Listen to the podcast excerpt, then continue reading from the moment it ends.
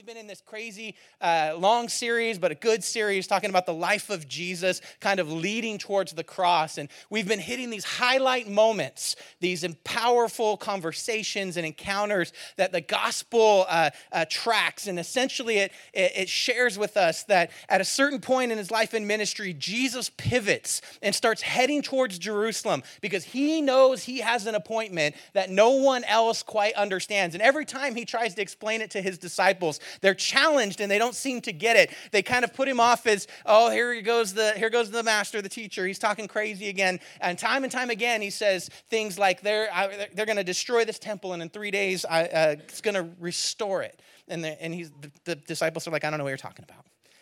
And, uh, and he begins this journey, starts heading towards Jerusalem because he really wants to celebrate Passover there. And we see story after story of conversation that he has on the way. And as a matter of fact, along the way, some very important moments happen. One of the most significant is uh, one of his friends by the name of Lazarus dies. And we talked about this several weeks ago. And Jesus, come on now, he goes to the tomb and he's like, Lazarus, come forth. And he's specific about Lazarus because if you just said come forth, everyone in the tomb might have come out and it would have got messy and wild, right? But Lazarus comes forth. And the scripture tells us he stunketh which is amazing. You should read the King James Version because there's fun words in there. And he stinketh, and he, had been dead for at least four days, but he was now alive. And this causes mass, mass change in culture. This is a culturally significant, huge, and epic moment because people knew Lazarus. People had relation. He was famous in his town. He was a known person. People had been to his funeral, had prepared his body, had put it into the grave, and now he was and about. And this changed everything on the perspective of who Jesus was and how much power and authority he had. And it actually caused political trauma and tension for him because the two ruling classes of the Jewish religious hierarchy, they had kind of their Democrats and Republicans, one of their major, major issues that they disagreed on was the absolute uh, certainty of an afterlife or not. Some believed none and others, yes. And here comes, you can't come back from the grave if there's no afterlife, right? And it creates this tension and this political turmoil starts to happen. And the, and the politicians, the religious leaders, start trying to find a way to kill and get rid of Jesus. He's become too popular and he's disrupting the power structure. And so the scripture tells us from that point on, he doesn't move around publicly anymore. He's no longer doing public ministry. He's instead kind of house to house and, and withdrawn from larger crowds. But then comes the time of the Passover. And if you have been following along last week, we talked about what the Passover is this celebration, uh, this annual party and celebration that's epic, where the Jewish culture celebrates Passover, which is them getting out of Egypt and out of slavery. It's the angel of death passing over the houses that had blood over the doorpost. And if you've, uh, uh, you could read Exodus and get the story there. But they celebrate this tradition and they eat this very specific meal meal. And Jesus wants to come and celebrate and have this, uh, this tradition in Jerusalem, which is kind of the, uh, the most important point, the focal point of the celebration. It's like the 4th of July celebration, but they get to be in Washington, D.C., like the capital, and it's like a big deal. Everything's huge and epic and ready to go. And, uh, and Jesus shows up, and we see the triumphal entry. He shows up on a donkey, and they start waving branches, and they're singing their traditional Passover songs, and they they start screaming out, Hosanna, which means Lord, save us. But instead of saying it to God, they start saying it to Jesus, and it creates more political political, controversy and tension. And so the enemies of Jesus are starting to circle the wagon, looking for a way to get rid of him, but they have no cause to deal with him, and they're afraid to try to arrest him because he's become so popular with the crowds that the whole community will turn on them. And then something happens that's beyond their wildest dreams. For the enemies of Jesus at this point, one of Jesus' closest disciples breaks ranks. And Judas turns on him and shows up and offers to give him up for a price. And they pay Judas and they coordinate with him to find a time when he's not with the crowd where they can secret him away and arrest him. And then they know they can begin to change the narrative about who he is and make accusations and deal with him. All of this is going on as the Lord looks for a place to celebrate the Passover meal. And this is what we talked about last week. They began this conversation in the upper room and he takes the covenant that God made with Abraham and essentially says, You've seen now this covenant fulfilled, and I'm going to change the way you celebrate, and I'm going to fulfill these things, and there's going to be a new covenant, and it's going to be rooted in love. And it's not going to be based on your behavior and your actions and being good enough. He blows the whole thing up. And we talked about that last week. And after that conversation, we're down to about the last 24 to 30 hours of his life and ministry before the cross. And there's several important moments that we're going to talk about in the next two weeks. And next next week is going to be like soap opera time, guys. So don't miss next week. We're going to talk about political intrigue and drama and the, the infighting and what's going on. I mean, it's it, we're going to break the whole thing down. But before the soap opera gets like full bent, there's going to be this intimate, close moment that Jesus has. The last time he's with his guys. And if you have your Bibles, I'm going to be in John 17 in just a moment here. And Jesus is going to pray like we've never seen prayer before or since. It's, uh, it's an amazing passage of scripture here in John 17. One uh, theologian by the name of John Knox says that in this chapter we are in the holy of holies of scripture. We are seeing behind the curtain to the most intimate places of the heart of Jesus.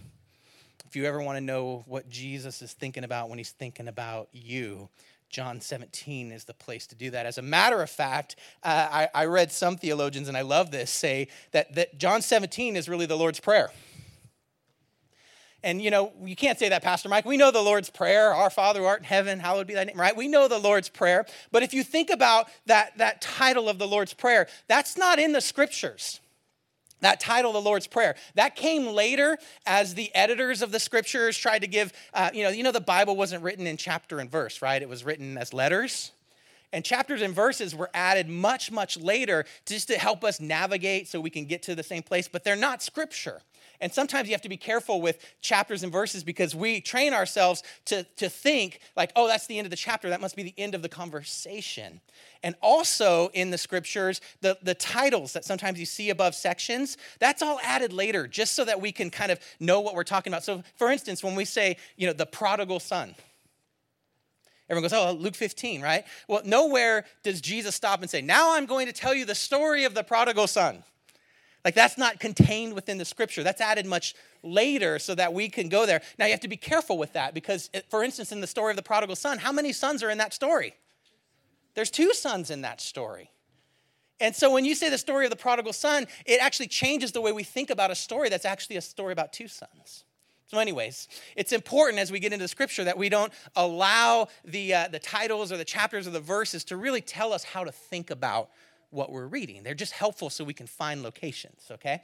They're added much later for that for that purpose. So when when we say the Lord's Prayer, we go, "Oh, the Lord's Prayer. I know where the Lord's Prayer is. It's in Luke uh, chapter 11." And and uh, and we hear the story and it says one day Jesus was praying in a certain place. You know, it was his practice to pray all the time.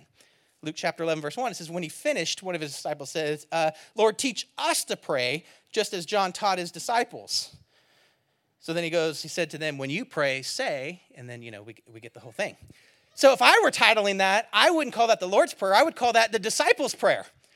He says, When you pray, pray like this. He was praying, and they said, Help us pray. And he goes, Here, I'll help you pray. When you pray, pray like this. So we call that the Lord's Prayer, and it's fine. I mean, I'm not going to, you know, if you got a thing that says Lord Prayer in your house, you don't have to erase it or white it out or anything. It's not, it's not hurting anybody. I just want you to understand that the, this is Jesus teaching them to pray. But this isn't Jesus praying and the, encapsulating the fullness of who he is when he prays. This is him teaching them to pray. And this is actually really cool. I love this because it, it is intriguing to me that the disciples see him praying and they're like, that's the thing we need to add. If you were hanging out with Jesus all the time, wouldn't it think about what you would ask him to teach you to do? Jesus, can you teach me to, to, to cure blindness and leprosy? That'd probably be on my list, right? How about that thing where there's a lot of extra food when we're done eating? Can you, can you teach me that thing? Or ah, you know what? You're a very good speaker. Can you, can you give me some tips? You know, for me, this would be a thing. Can you give me some tips on how to hold a crowd and, and get your point across? And where are you pulling these stories from? Like, you know, can you give me some tips on, like, there's a lot of things they could have asked Jesus for help with. But the only thing we really ever see them totally floored by is they watch the prayer life of Jesus and they're like, there's something different there. Will you teach us that mystery? Because connected to the way you pray, things seem to move in heaven and earth. And so he says, Would you? The disciples come to him and they, they see him pray and they're like, Teach us to pray. And he's like, Okay, let me teach you to pray. So we have this picture in, John, Luke 11 of, of the disciples being very aware that Jesus prays, that he prays all the time. He prays in certain places. He gets up in the morning in prayer. He prays sometimes for an hour. He goes off into quiet places and he prays. He, he prepares to, uh, to, to combat uh, the temptation of the enemy by prayer. He's constantly in a conversation with his father. And the disciples have picked this up. And they're asking about how to do it that way and how do we live that out. And now we see this incredible picture of Jesus praying. And I have to ask myself, I wonder, I wonder sometimes, and this is a fair question to ask, like, did it really matter if Jesus prayed? I mean, he is God in a bod, right? He's God in a bod. We could say that in church. It's true he's God and he's in the flesh, and but he's still God. So why is he talking to the Father about things that he wants to see get? Why does he just say happen? Why does he pray? Why does he talk to God? And for some some amazing reason, in the midst of all the scripture, we see that Jesus, having taken on human flesh, submits himself to the will of the Father to model for us what it looks like to be fully human yet connected to the heart of God. And so he prays all the time so that we get how it works, how it looks to be in this relationship with God. And I wonder how our prayers look. And we see this story of Jesus' life and ministry, and it's just continual that he begins, continues, and ends his life in prayer. He prays and he prays and he prays and he prays and he prays and he prays and he prays. And somebody says, But I'm busy. Yeah, yeah, I get it. That's why you need to pray. Wow, you don't understand. I got so much going on. Yeah, yeah, yeah. That's why you need to pray. But you don't understand. There's so much. If this doesn't and then this doesn't, you don't understand the. Con- yeah, yeah, yeah, yeah, yeah. That's why you need to pray. The disciples were pretty busy.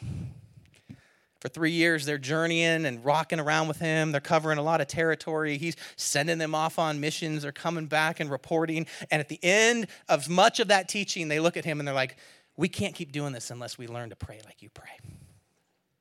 It fuels everything else that they do. So, Jesus in John 17 is about to pray. He's going to pray for three things.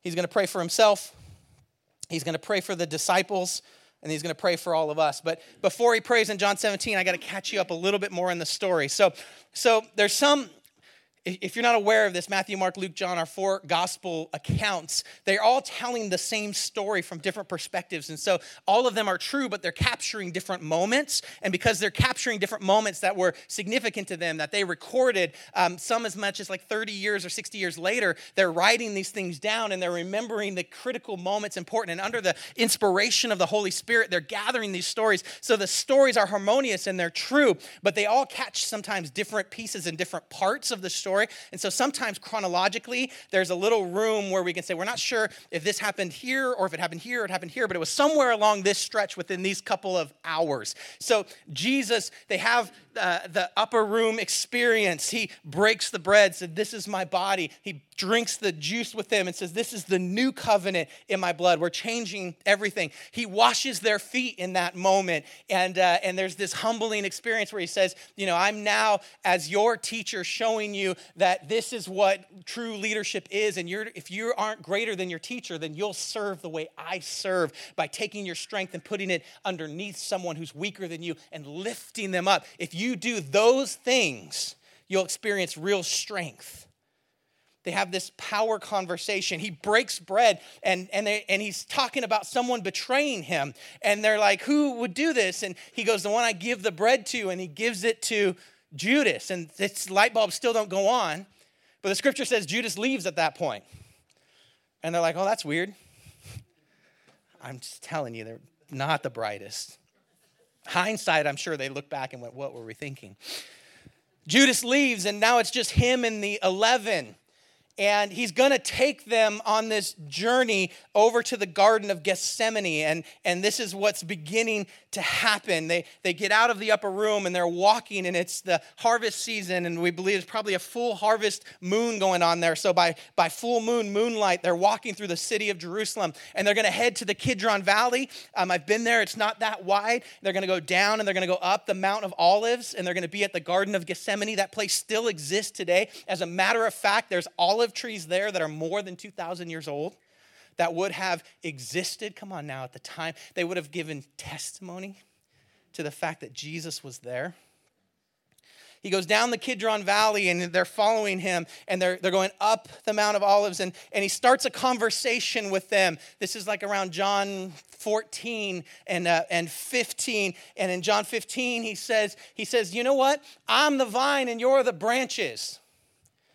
If you remain in me or abide in me, you'll bear much fruit. And as he's walking, there's two potential things that he sees here. There would have been ancient uh, uh, uh, grapes, uh, vineyards that they may be walking through. Also, they would have walked past the, the, the gate to the temple, beautiful, and, uh, and the traditional decorations of that would have had vines, grapevines on the gate. So he may be looking at this beautiful gate that, that represents access into the temple and to the place where they believed God remained and the spirit and presence of God rested. He may be looking this ornate vine, and he, and he, he says, Hey, that's me. I'm the gate, I'm the vine. You're the branches. Or he may be still walking through actual vineyards and they may be having a conversation in the midst of that. And he says, I'm the vine. You're the branches. And he says, If you remain in me, you'll bear much fruit. But anyone who doesn't remain in me, they're not going to bear fruit and then they get cut off. And he's telling this story about how it's going to be if they're going to stay connected, if they're going to be successful in this journey when he's gone, they're going to need to stay connected to him. And then he mentions in John 16, just so you know, if you do these things and you stay connected to me, the world is going to hate your guts. And people are going to turn on you and things aren't going to go as smoothly. You think they're going rough now. You haven't really braced yourself for how rough it's going to be when you live in counterculture to the ways and the patterns and the systems of this world. They're going to turn on you. But have courage because I've overcome the world. And he has this conversation with them about where their strength comes from and how do they stand and how do they remain disciples in the midst of all of this stuff that's going on. And then we get to John chapter 17, and he's either on the path in the Kidron Valley, he's either just walked past the gate, or he may be all the way to the Garden of Gethsemane at this point. All of those things are possibilities, but the stage is set. It's the middle of the night. He's praying, and he's praying out loud. How do you know he's praying out loud? Because his words are recorded. The disciples were able to hear him pray. I imagine walking around with Jesus was probably a fun experience to just hear him talking to the Father all the time. John chapter 17, verse 1. He says, After Jesus said this, he looked towards the heavens and he prayed. Father, the hour has come. Glorify your Son so the Son may glorify you. I love that he looked towards the heavens. Some translations say he lifted his eyes. He took his eyes. He's looking around the situation. He knows he's got an appointment with the cross. They don't know he's got an appointment with the cross, but he knows what's about to happen. He knows the business, come on now, that, uh, that uh, um, Judas is about. He knows what's going on. He knows he's got an appointment with betrayal, and for the next 24 hours, it's going to be the roughest moments of his earthly life. And as he's walking and he's teaching, he takes his eyes off his circumstances and he puts them on his father. Somebody just needed to hear that today. You may see something coming that you don't like. And you can read the tea leaves, so to speak, and you understand the situation that's coming is not the situation that's ideal. It's not the situation that you would hope for, but you have to take your eyes off your circumstance and point them at the Father. And then he said, The time has come. So glorify your Son, that your Son may glorify you. He says, The focus is the Father. Verse 2, I got to go faster than this. For you granted him authority over all people so that he might give eternal life to all those that you have given to him. This is crazy good stuff. It's confusing, but it's awesome. He says, You've given him, talking about himself in third person, authority over everyone that you might give eternal life to all those that you have given him. And this is a, a mystery. And I'm just going to tell you that there's mystery in Scripture, that God allows some mystery and lets us live in the tension of mystery. But essentially, what he's saying is there are people who God recognized, predestined, preordained, planned to be in relationship with the Son, and that Jesus is excited about that. He's recognizing that he's been given by the Father people who have chosen. And this is crazy because people will say, well, did we choose or does God choose? And the answer is yes. And we divide ourselves up all the time on little tensions like this because we believe we can know with certainty things that are only understandable in the heavenlies. Yes, you have free will, you are not predetermined. You can do what God uh, allows you to do within free will. And yes, God knows the end of every story and has a plan, and He draws who He draws. The answer is yes. I didn't solve that for any of you. Neither does the scripture. Verse 3. He says, Now this is eternal life. This is important. Jesus says, Hey, let me clarify what eternal life is. What is it? That they know you, the only true God, and Jesus Christ, whom you have sent. He says, Hey, this is this is eternal life. This is heaven. This is what it looks like when someone moves from, you know, from, from a destiny away from God to a destiny with God. What is it? It is a personal relationship with God through his son.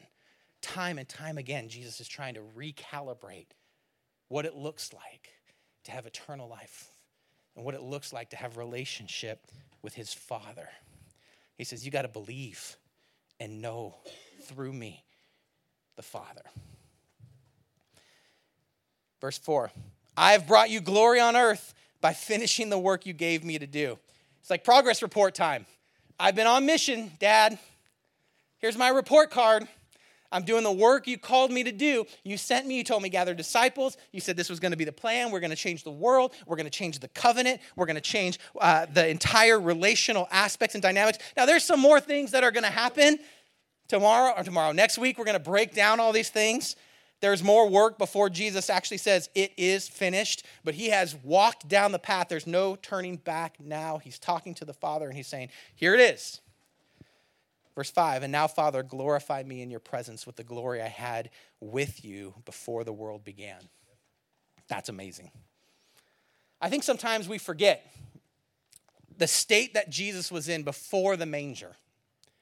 Before, come on now, before a baby showed up that first Christmas morning, like one second before that, he was on the throne. Isaiah chapter 6 tells us the train of his robe fills the temple. The, the, the heavens were shaking because the angels were screaming in worship and shouting, Holy, holy, holy is the Lord God Almighty, who was, who is, and is to come. The choir of angels are worshiping him. He is in a position of glory, and then bam, he's in a manger. Whoo! That's cray cray, guys. That's an amazing picture for a heavenly Savior to get off that throne, out of that position, and come and inhabit human flesh and put up with all of us. And Jesus is saying, I recognize where I'm headed back. I've done my work.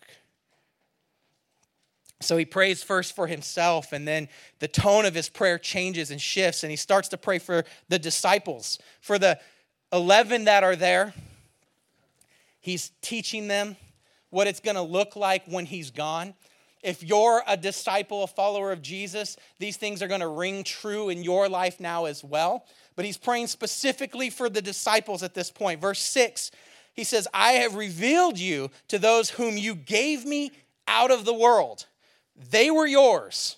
You gave them to me, and they have obeyed your word. What an amazing statement. Guys, I don't know about you. When you think about tombstone level statements, this is a cool statement. I obeyed his word. I obeyed his word. I want this statement to be about me. I want this statement to be true of my life. I obeyed his word. I obeyed his word. I obeyed his word. I don't want to even get into it, but I, I just got to be honest with you. I don't know how many times I've had conversations with people whose lives are spiraling. And if you were to go back and say okay so when did when did when did we fall off the cliff? Like when did we go from here to now we're spiraling? And it was somewhere along the line there was a moment where they had a decision whether they were going to obey or not obey his word. Come on now. And they made a decision. There's that whole free will tension again they said i'm not going to obey and then whew, consequence whew, to consequence whew, to consequence and they find themselves in this position struggling. Why? Because they didn't obey his word. And here's Jesus, and he's looking at the 11, and he says, These are the ones that have heard and they've obeyed your word. And listen, I just want you to hear something. I just believe this is true. It's been the testimony of my life. It's just, it's absolutely my story, and I'm giving it to you, and I hope it becomes your story. You can hear from God, and you can do anything.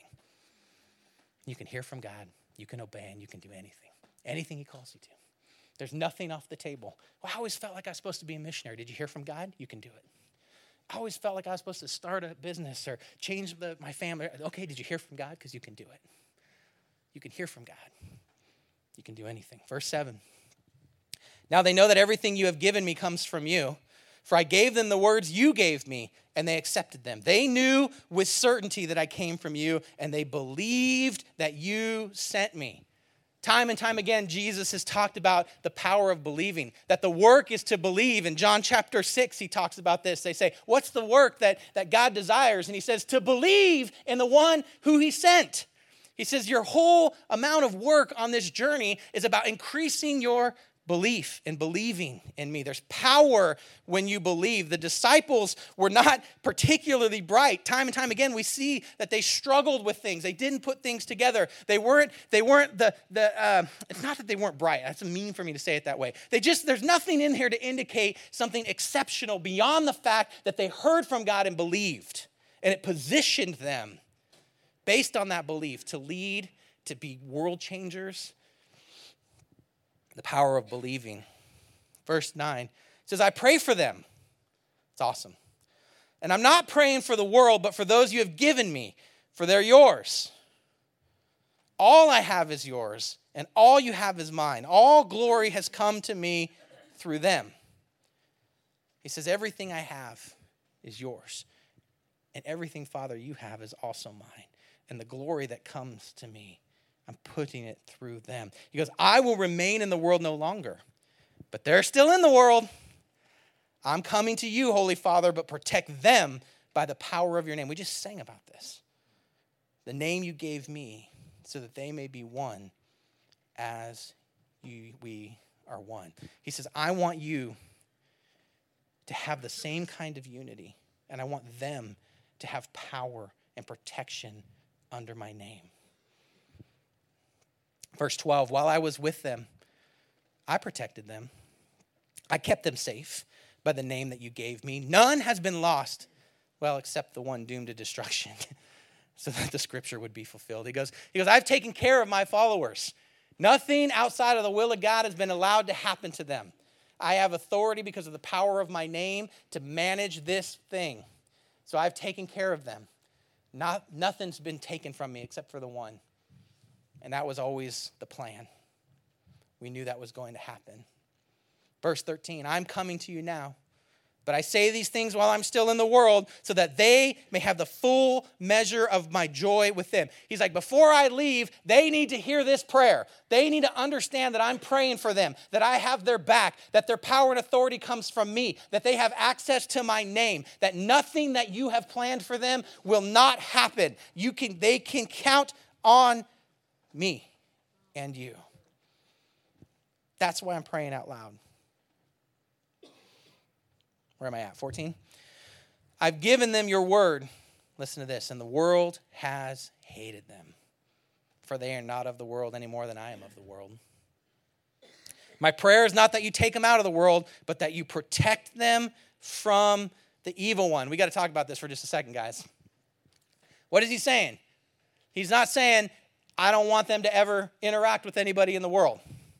This idea of world is a confusing concept in the scripture because it gets used a lot of ways. So let me break it down for you a little bit and hopefully this will make sense to you. When, when the scriptures use the term world, they mean one of usually three things either the physical, actual earth, right? So, like trees and plants and the ground and climate and all of those kinds of things, right? Sometimes it means all the people of the world, all the people of the world. So, you and me, cousins, brothers, aunts, uncles, everybody all over the world. Sometimes it's about the people.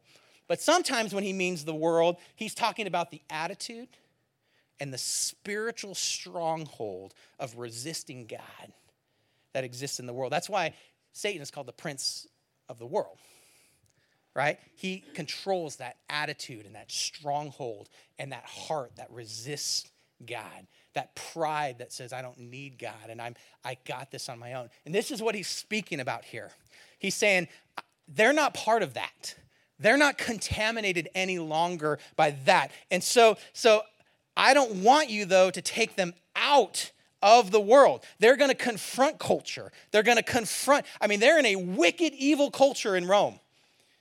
They're going to confront it. I'm not trying to pluck them out. I'm not trying to isolate them. Come on, guys. I got to be honest with you. We, we as Christians get this wrong all the time. We think, oh, we've got to get completely out of the world.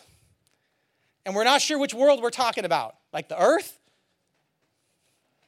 Like away from every person? Or away from the attitudes and the spiritual strongholds of the enemy? What are we talking about? And since we confuse them, we hibernate, or we not hibernate, we hub up and we isolate and we pull ourselves out of the world. And the scripture tells us time and time again that, that disciples, followers of Jesus, were not pulled out of the world.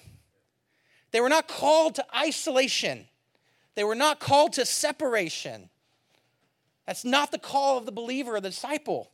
He says, I'm not pulling them out of the world. That's never what he's trying to say. He even prays, verse 15. This is how Jesus is praying for followers of Jesus. Not that you take them out of the world, but that you protect them from the evil one. He says, guard them. You got their back. This is one of those, my dad's bigger than your dad moments, right? This is him saying, my dad is bigger than the dad of this world. And so my job is for them to understand that my dad has their back when they're confronting things in the world. And we struggle with this because we want to isolate. The other thing we try to do is we just try to integrate in a way that says we're just going to make peace with the world all the time. So whatever the world says is cool, we'll say is cool for right now. Right? So if, if this particular topic is cool in the world, even though it doesn't align with scripture, we'll just be cool with it. We'll try to keep making peace, keep making peace, keep making peace. And that's not what he's saying. He's not saying that that's our role. He's not, he's saying, I'm giving you your world. Back up. The world's going to hate them. For they're not any part of the world more than I'm part of the world. Verse 14. He goes, he goes, the world is going to, listen, if you've made such peace with the world that it's not uncomfortable to people who hate Jesus, the, that the things you stand for aren't uncomfortable for them, Jesus is like, You're going to be hated. Let me get this clear. Get over the, uh, the, the uh, rose colored glasses that says the world is just going to be your oyster. There is a spiritual stronghold in this world that wants to steal, kill, and destroy. And if you align with that, come on now, you, you, you, you can't do that and be on Team Jesus. You can't. You have to contend for truth and life and hope and love. And you don't let the world define those things. But he's like, But I'm not taking you out of the world, I'm leaving you here. Verse 16. They're not of the world, even as I'm not of it. Then he says, Sanctify them by the truth. Your word is truth. So he clarifies what is sanctification? Sanctifying us just means making us more and more into the image of Christ. It's cleaning us up, preparing us, making us like God. He goes, I'm praying for the followers of my followers, my disciples, that you would make them more like me. And the tool that you would use to do that, come on now, is your word and your truth. We're the truth tellers, guys. This is how Jesus prays. He prays that we'd be truth tellers. Verse 18, and you sent me into the world, now I'm sending them into the world. For them I sanctify myself, that they too may be truly sanctified. He goes, For them I'm living it out so that they can see you can live it out. You can live it out. He prays for his followers. He says, You're going to have so much tension in this world. You're going to have so much tension. I don't know if anyone stood in front of you with a microphone and tried to tell you that everything was going to go great if you follow Jesus. I'm just telling you, when Jesus prays for his followers, he's like, God, don't pull them out of the world, just protect them from evil. Wouldn't it be nice if he prayed, give them all Rolls Royces? In the Greek, I don't know what that is. It'd be great if he prayed like that. It's not how he prayed. He says, You protect them from evil and you leave them in the world. They're change agents. They represent, represent me. Sanctify them, make them more and more like me. But they're going to have impact and be change agents. That's what he prays for his disciples. But then he does something amazing. And then he prays for us. He prays forward through time. And this is so cool. This is the only time in the scripture we see Jesus praying forward in history to people who aren't in his immediate vicinity.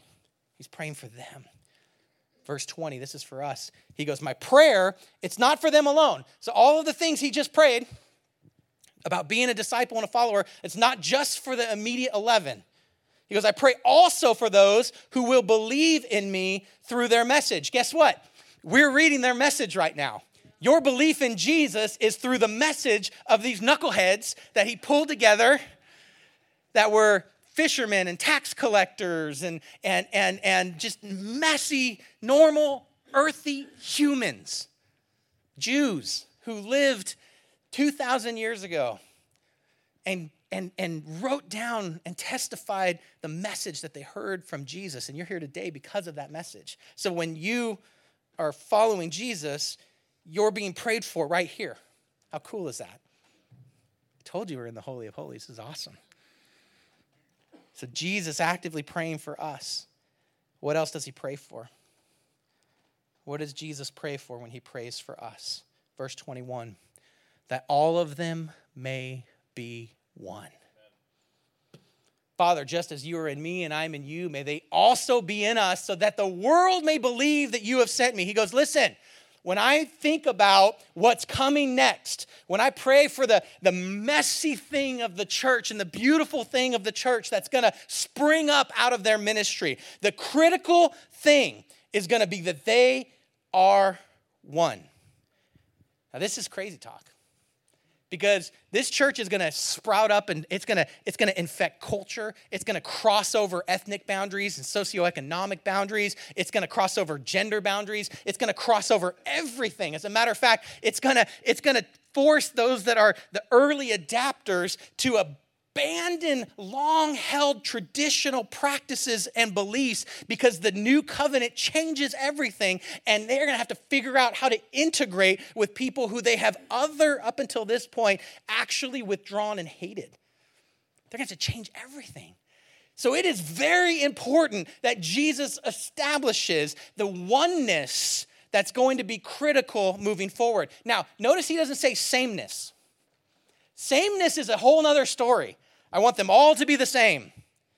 Everyone's the same height, same haircut, right? We're just genderless, gray things, and we're all the same. That's never the conversation, right? That's an absurdity. He doesn't call us to sameness. We're different. We embrace our differences. As a matter of fact, Paul teaches us that in the body, all the different pieces make it beautiful and functional. But they all operate as one body. Oneness is about clarity of mission and direction and purpose and clarity of submission to the Father. That's what oneness is about, not sameness. And so some will look at this and they'll say the church is in absolute uh, uh, uh, rejection to God because there's different denominations and different expressions and different things. And I, I look at that and I go, well, some are probably out of control. Yes. But the scripture doesn't call us to sameness. He says there's, there's beauty in your uniqueness, but there's unity in our mission and clarity in our direction and purpose. And here's the thing that's crazy, guys. They believed this and they decided to be one. And when they were one, they won. Did you catch that? When they were one, they won. They beat Rome,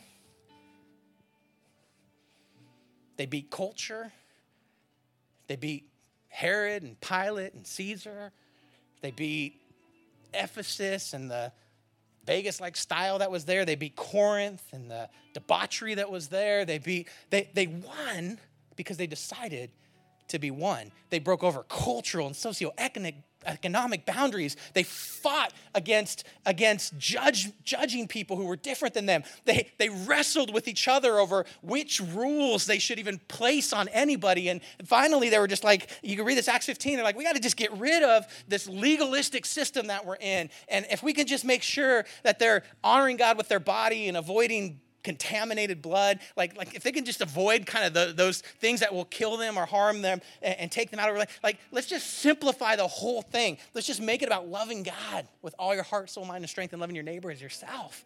And they and they decided that they were going to become one behind that and then Paul's able to write in Galatians that there's not a slave anymore or a free person. There's not a male or a, or, or, a female. There's not a Greek. There's not a Jew. Why is he saying that? Because those things didn't exist in culture anymore? No, they certainly existed. He's just saying because the mission of God overrides all of those things and you merge into one body under one mission and you become one. I don't know if you caught any of that, but Jesus prayed specifically for that kind of unity. Where am I at? Verse 22. I'm going to wrap this up. I've given them the glory that you gave me, that they may be one as we are one, and I and them and you and me. is repeating this thought so we get it, so they may be brought to complete what? Unity. Then the world will know that you sent me and loved them, even as you have loved me. He's like, if they do this part right, the whole world would go, there's something different about these folks. They love people who don't look the same as them. They love people who don't talk the same, who don't come from the same background, who don't come from the same land, even. They love them and treat them with value and recognize that God has a plan for them just like themselves. And they, they, they, they model this crazy service that, that's willing to get down and wrap a towel around your waist and wash the feet of someone who's beneath you by all other accounts to lift them up by giving them your strength. This crazy, ridiculous love and forgiveness and compassion that came out of them as they modeled the life of Jesus. He says the whole world's going to get it if they do this. Verse 24 Father, I want those you have given me to be with me where I am. He goes, They're going to get some heaven and to see my glory and the glory you've given me because you loved me before the creation of the world. Righteous Father, though the world doesn't know you, I know you, and they know that you've sent me. I've made you known to them, and I'll continue to make you known in order that the love you have for me may be in them and that I myself may be in them. He says, Listen, I just want them to know how much they're loved. I want them to have a picture of how good you are, of the promise that's better than anything they're experiencing. I'm not pulling them out of the world, and the world's to be rough, but the promise of being where I am, just a few chapters before, he's like, Don't fear the world, my father's house, there's many mansions. If I leave, that's where I'm at. I'm preparing a place for you. He's like, You've got to understand, this is the short life. And when they hold together and bound their hearts and lives to mission together in the short life, the promise of the long life is so much better. He's like, That's the story, guys. Theologian Warren Wiersbe says this is the greatest prayer ever prayed on earth and the greatest prayer recorded anywhere in Scripture. It's simply the heart of Jesus. simply the heart of Jesus. What do we learn from this prayer? He does two specific things. I'm going to skip ahead a little bit, but he does two specific things. One, he lifts up his eyes, he takes his thinking and direction off of the immediate and he puts it on the plan of heaven. And then he lifts up his voice and he articulates to his father his situation and what's going on. And I think sometimes we, we forget to do these two things. These two simple tools that Jesus modeled for us. We get so busy that we don't take our eyes and say, wait a second, this isn't everything right here, what's in front of me right now. There's a bigger plan. And how does this thing I'm struggling with connect to the heart and the will and the mission of God? How am I being one with what God's called me to be, to be and do in this season? That's the first step. And then he lifts up his voice. Have you, when's the last time you invited God into your circumstance? When you said, all right, God, here I am, I'm stuck, I'm frustrated, or I think I'm doing the right thing, I'm not sure, I just want to be where you've called me to be and do what you've assigned and called me to do? Have you lifted your voice? And then in the midst of all of this, he makes it clear, and this is very important for the next week, that in the midst of this deception that's happening with Judas, and the political intrigue and the working of the world that's happening, he makes it clear that he's the overcomer and not the victim. And he says, this is, this is what it looks like to be in Jesus. No matter what the world throws at you, you've overcome. You're not in victim status. We who follow Jesus never fall into victim status, okay? That's not, that's not a thing for us. We overcome. We overcome. When they, when, they, when they slaughtered these disciples, they weren't victims right? They overcame, they finished the work, they ran the race, they did what God called them to do, and they celebrated in victory every soul that was impacted by the way they lived and managed their life and became one. So they won. He said, That's how it works. Next week is soap opera time. Would you stand with me? I want to just point out one other truth. And uh, I, I want to give you this truth just as a point of encouragement this week. I'm already going to challenge you just very simply whatever your circumstances is, lift your eyes up and lift your voice, right? Start with those two things. But I want to give you one other just truth to encourage you this week as, as uh, I know it's spring break for some, or some are coming off of spring break. There's all kinds of change in the air, things are happening. I just want to encourage you one thing. The scripture tells us that Jesus was praying all the time, right? We see him praying, we see him off and praying, we see him getting away to quiet places and praying that's this is the longest and, and, and largest and recorded prayer of jesus but this isn't it the scripture then goes on to tell us in multiple places. In romans chapter 8 he says that that that jesus who died more than that was raised to life is at the right hand of god interceding for us. Jesus continues to pray for us. He prayed and is praying. His assignment in heaven part of his role and identity as part of the triune god is he is the intercessor on the behalf of his people who god has given him. He is praying for you today 1 John 2 1 says it this way If anyone does sin, we have an advocate with the Father, Jesus Christ, the righteous one. He's advocating like a, like a lawyer advocates. He's an in between. He's, he's saying, Hey, Father, I know this one messed up, but you should know about the heart that's in this one, and you should know about the plan I have for them, and you should know that they were not finished and we're working on. He's advocating. Hebrews 7 5 says, Therefore, he's able to save completely those who come to God through him. Listen to this. Because 725, because he always lives to intercede for them. He says he lives in heaven, and his life in heaven is an intercessory life. That means he's praying now for you, today, this moment. I told the, the team this morning, can you imagine if as you walked into the building and you were getting your coffee and the doors were closed and you could just hear someone praying for you. Oh, Father, be with Kevin this morning. Meet him where he's at. And you heard the voice, and you're like, I recognize that voice. And he was praying for you. He's like, Kevin, he's got you. I've got to, you know, your plan for him is good. I know he's walking through what he's walking through, but give him strength and resources. And you were like, oh, that's so encouraging. And then you went, wait a second. That's not just anybody's voice, that's Jesus's voice.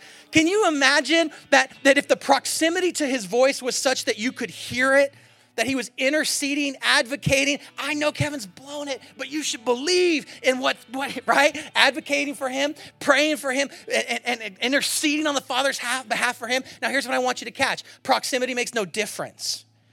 You would be incredibly confident and blessed if you walked in and heard that voice. I'm telling you, that's what's happening in heaven on your behalf right now.